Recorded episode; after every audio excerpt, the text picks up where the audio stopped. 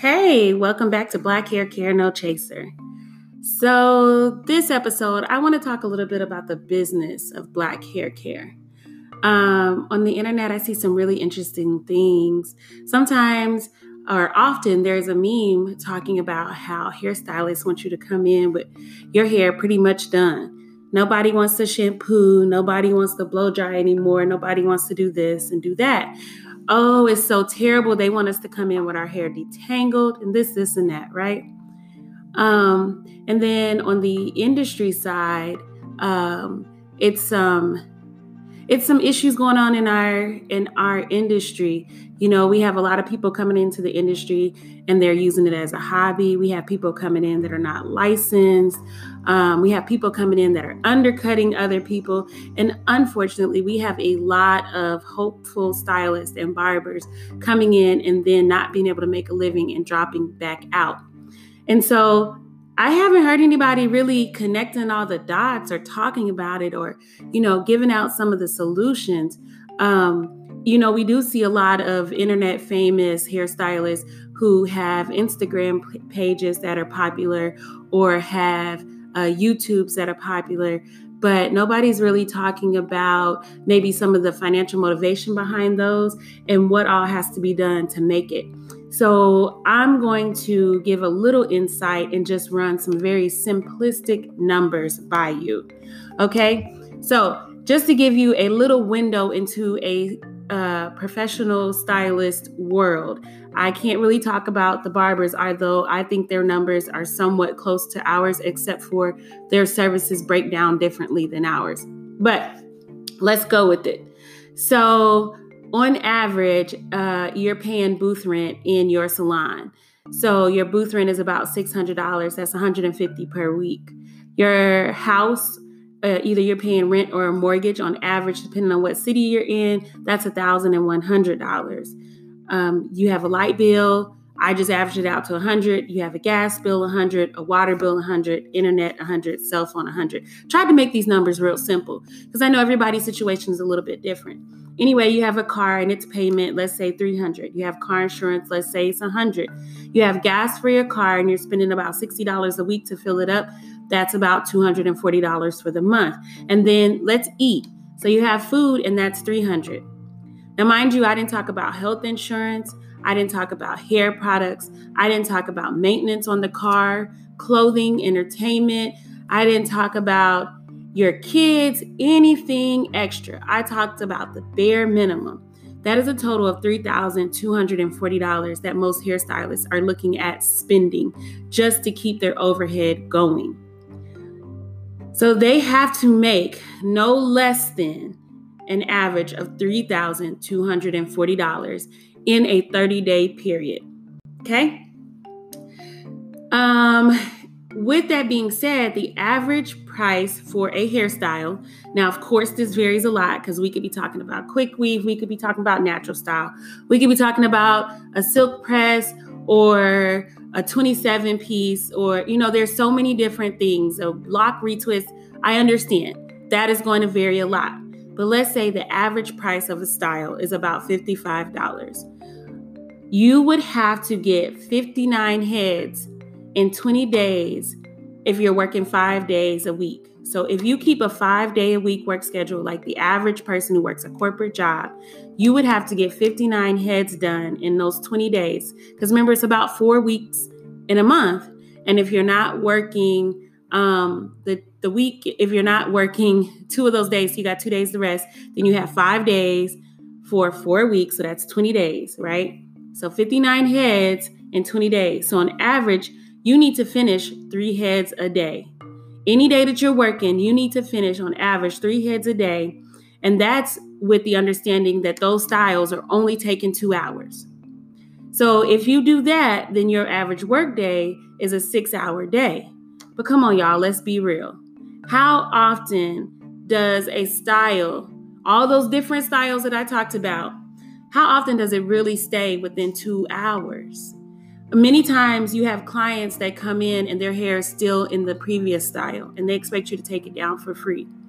Or you have clients that come in and the style they want is unrealistic for the head of hair that they have, and that may take longer. Then sometimes you do have those styles, those clients that come in and they're realistic and you can get them in and out in an hour and a half. That's usually like a silk press or something to that extent. Don't talk about the people who are in the industry of working with kids like I am. It is hard as heck to get a kid appointment to stick to a window of time. But average, I'm about two hours too.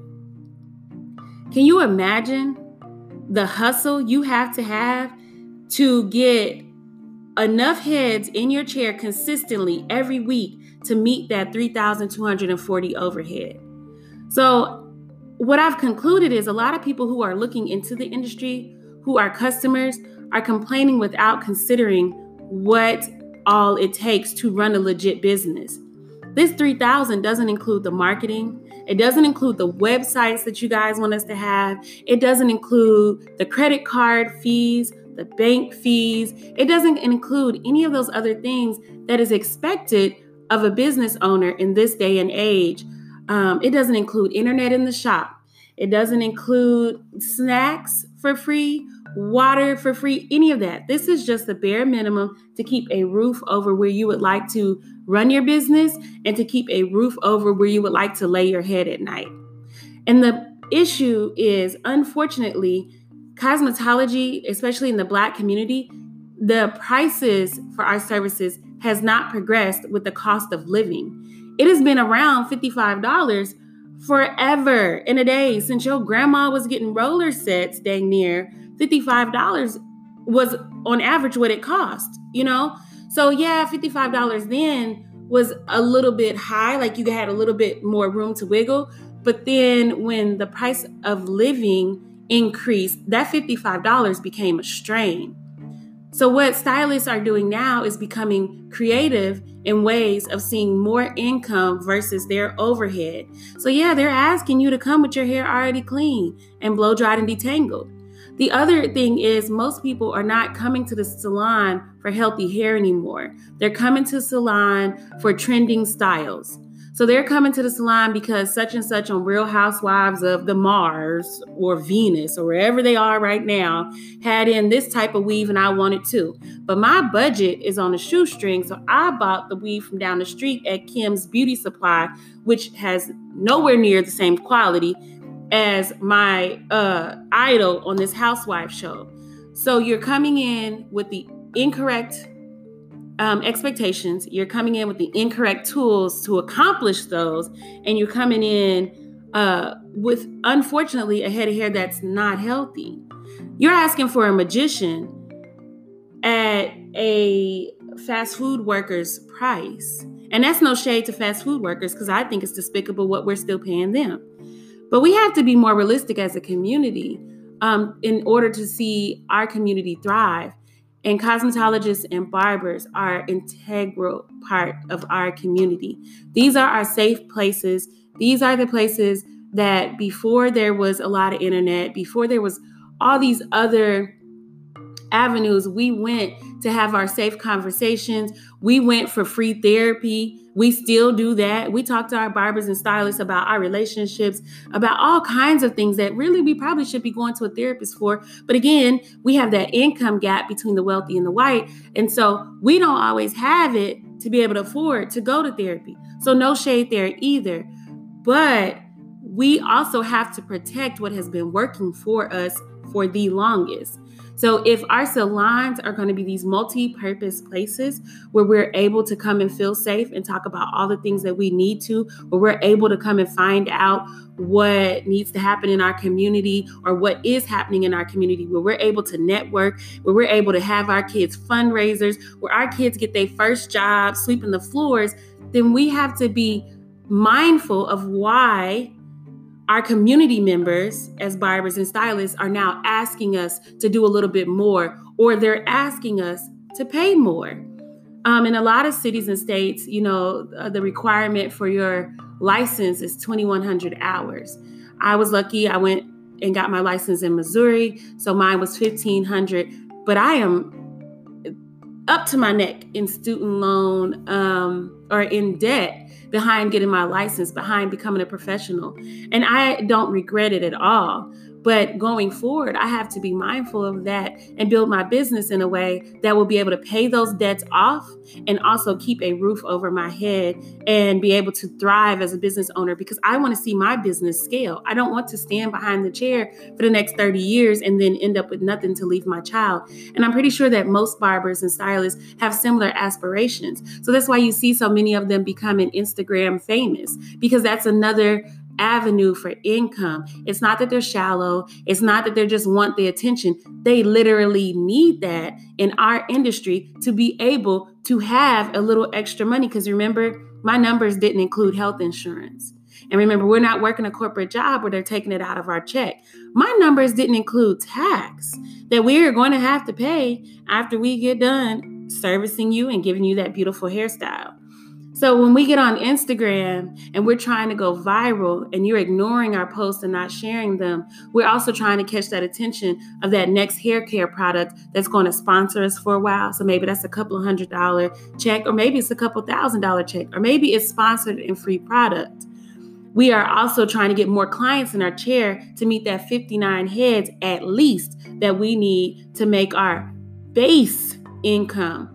And you know, it's a numbers game when you're marketing. You can mark the you could market to 60 people and you will only see maybe 10 of those actually come in your chair that first time. Now you have to work on retaining them. So there's a lot that goes into it behind the scenes that I think the average client and customer in the outside community doesn't realize. You know, when we have these um, Facebook pages, not our profiles, the ones who are actually trying to be legit business owners, when we have our Facebook pages, yes, it's free to have it there, but Facebook is trying to make their money too. So if we don't put in the investment of paying for ads, paying for um, boosted posts, a lot of times people won't see it, especially when our following consists of a good portion of our friends and our community members who are tired of hearing about our little businesses. They don't want to share the post because it's not popular enough. All the little ignorant stuff that we hear back. So we spend the money to boost it, to sponsor it, so that it gets in front of other people and hoping that those people's butts get in our chairs. It's a um, tiring and enduring process. But most of the time, us professionals who are out here enduring it is because we love it. We are passionate about our industry. We are passionate about our clients that we serve.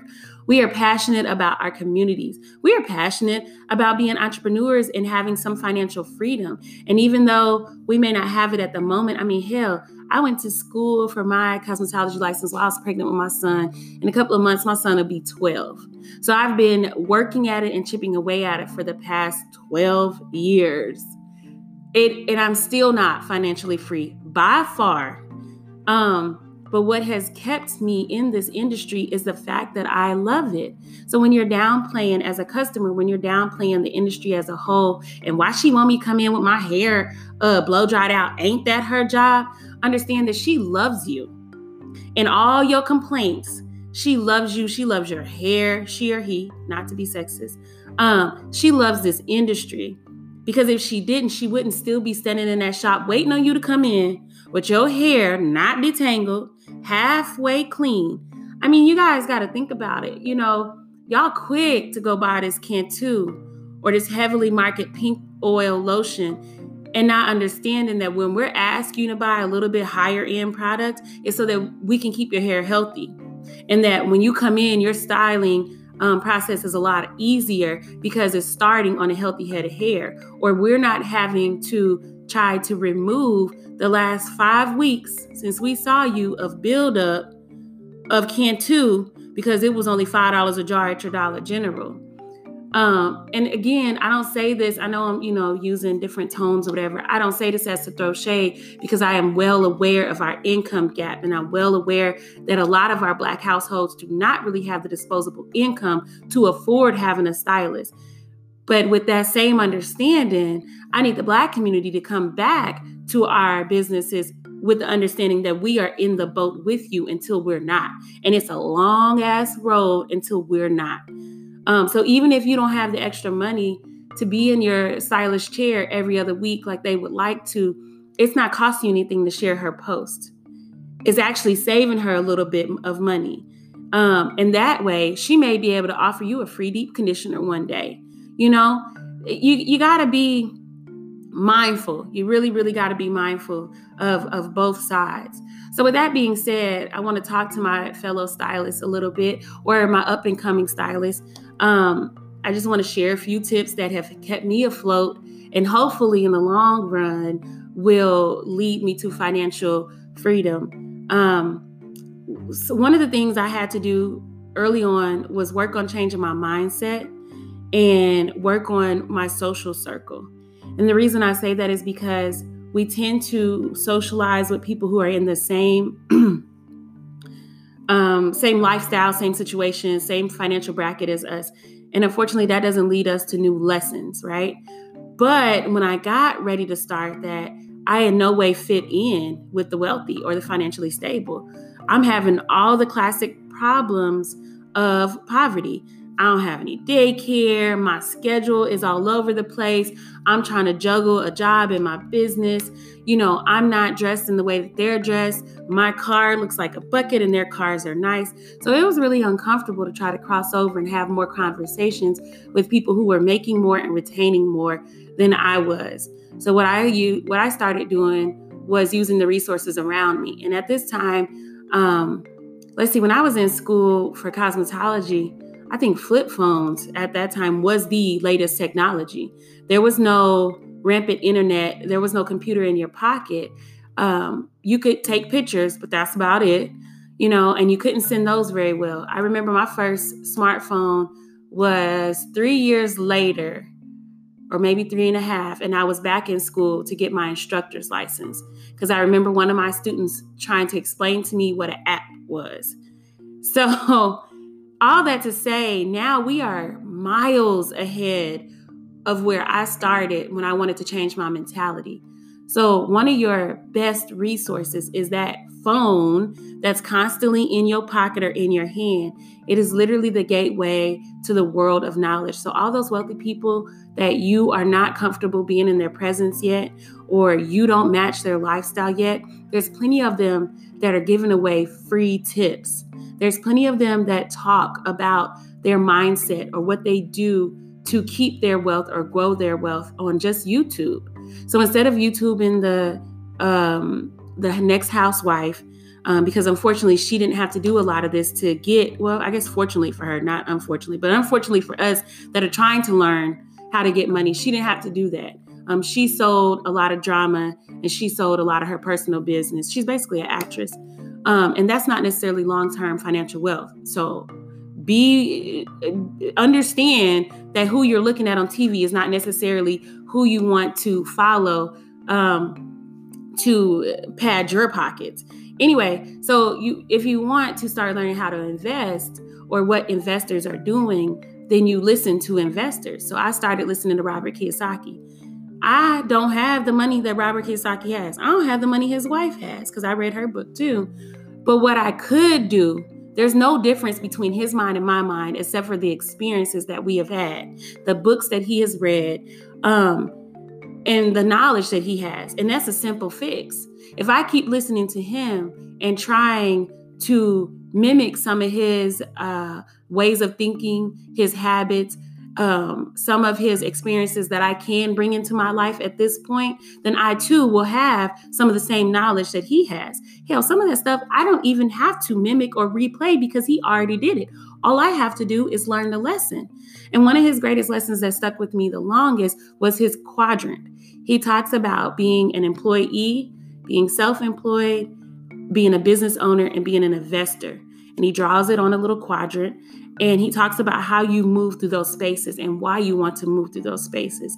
And although I'm still at a um, self employed quadrant, basically, um, I'm not quite a business owner because I don't have um, employees. I'm almost there because I, I do have a partnership with another stylist who's running the after school program in Iowa. Um, but although I'm not all the way to I where I want to be, I can still keep that in the forefront of my mind and in every, my everyday decisions. So some of the things that I do to stay on that path is I don't look for the standing behind the chair to be my main income because at the end of the day, that's not sustainable. And in order to get over to the I quadrant, you have to have systems in place that are making money whether you're doing something or not. So you could be sleeping, you could be vacationing, you could be planning a trip to Mars to go walk on it. And when you get there, back here on Earth, your money's still coming in. That's not where I'm at yet. It's not. Um, there's not enough money coming in that way to cover my bills, that 3000 whatever I was talking about before. But what I can do now is balance my life. So balance my investments, my, my time investment into systems, building systems that will eventually sustain me in that I quadrant when I get there. So I don't spend all my time standing behind that chair because again, that's not sustainable. When that client gets up, I love her to death. She loves her hairstyle or whatever. But in order for me to make that same amount of money again, we have to go through that whole process again. And eventually, my feet are going to be tired, my hands are going to be tired, and I will have to stop. And then that means that income has to stop. So I spend part of the day in a salon, or I spend part of the week in the salon, and then I'm adamant about my time that's outside of the salon being my time. So then that's when I do stuff like this podcast. That's when I do stuff like build my um, presence online. That's when I sit down and schedule all my posts or I work on my books. So, yeah, I've, I published a couple of books. It's the same book over and over again, it's just different versions of the same book. So, basically, I'm using my own life as an experiment. Okay, the first one did this. The first one, you know, I had this outcome. I worked with an illustrator. It worked, it didn't work, whatever. So then the next version, well, I listen to feedback, what people say they would like, what people would say they wouldn't like, and then I add to it. So one of the other ways you can have residual income is having an ebook. Well, right now, my ebook, excuse me, that's out there, it's good. It's also out there and offered for a very low price because I'm not trying to win the race in 20 seconds. I'm looking at that long term, getting to that I quadrant. So, right now, anybody that hears me talk on this podcast could go to my website and buy my ebook for $5 and get great tips and hints on how to take care of natural hair. Well, that $5 that they spent also gives it gives them a little bit more insight of what tutus and tennis shoes offers, what Kanisha Tillman is all about. And now they're telling somebody else. And eventually, tutus and tennis shoes are Kanisha Tillman, and Kanisha Tillman becomes a household name in different communities, a little bit at a time. So yeah, my book is out there and it's only five dollars. But if I'm looking at the long run, that's that's uh, like I don't know. It's like a seed to a tree you know, when you eat a lemon, that seed is not even half an inch. But when you plant it and you give it a couple of years, you got this beautiful manifestation that's ready to feed you forever and ever. Same thing. So as as as stylists, we have to get out of the mindset that we have to get rich off of every head. We have to balance what we're doing. So yes, we want at this point, we are asking our clients to come in shampooed and detangled or pay another fee so that I can do it for you because you're paying for my time and my expertise so that I can stay afloat. But I can't hit them over the head also knowing that, that that's not feasible for them. So on the back end, I need to be planting all my seeds to get me over to the um, I quadrant, okay? So another way that you can plant seeds or build systems is go ahead and build your website. My website was built by a class of college students at Drake University in Iowa. They were taking a public relations and marketing class. And so my initial, the skeletons of my website was built by one of the groups in there, and I didn't have to pay for it. I couldn't afford to pay for it. I couldn't afford to go hire an agency to go do it because, again, I'm working within those numbers I gave you at the beginning of this podcast. But what was a great resource in Des Moines is that Drake students have to do these class projects and they will reach out to small businesses and do it for them. From there, because I specifically asked them to make it dummy proof for me so that I could manage it, I've been able to update it and manage it and, you know, keep some sales going from there. The reason I bring all that up is because if you look at a lot of other businesses, they have these sales funnels. So you see something on Facebook, you click on it, it takes you to the website. It basically pushes you through the buying process. And you may only spend $3 when you whatever you buy, get free shipping or whatever. Or maybe you got those leggings for super cheap. It was free shipping, but they put you in a subscription. All these different marketing avenues, but the one of the tools that they use to be able to execute those is having a website. Um, another one is go ahead and build your Facebook page, not a Facebook profile. You need a page because that page can be marketed, it can be shared to anybody. You don't have a cap on how many eyes can see it. Um, some of the other avenues I've used to stay afloat is there are times that I wasn't making enough. I accepted food stamps and I did not sell my food stamps because you have to look at the overhead of, or you have to look at the general picture of how many resources do you have coming in. So if you're getting food stamps for you and your kids and you sell them for half of what they're worth, yes, you have cash, but you have now cut your resources that you had coming in your house in half. I'm not saying commit fraud.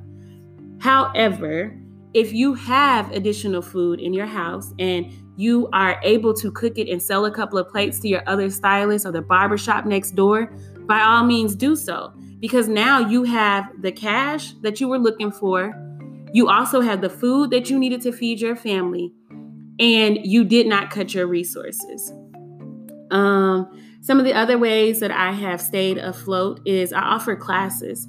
You know, I kept seeing other internet uh, moguls or whatever you want to call them early in the early stages of the internet and they would talk about you're an ex be an expert in what you're an expert at. Tell people you're an expert. And i always always be like oh my god i'm not an expert. Like i've only been out of school this long. You know i haven't been a stylist that long. I only know how to do this and i only know how to do that. And then one day i just said forget it.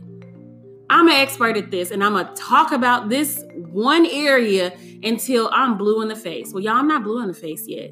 I'm still talking about it. And many people have agreed that I'm an expert in my lane. I'm not great at everything in the cosmetology world. I can do weaves. I'm not great at it. I'm not going to be the fastest at it. Your haircut might not be perfect, but that's why I don't talk about those things. I don't sell myself as being an expert in that.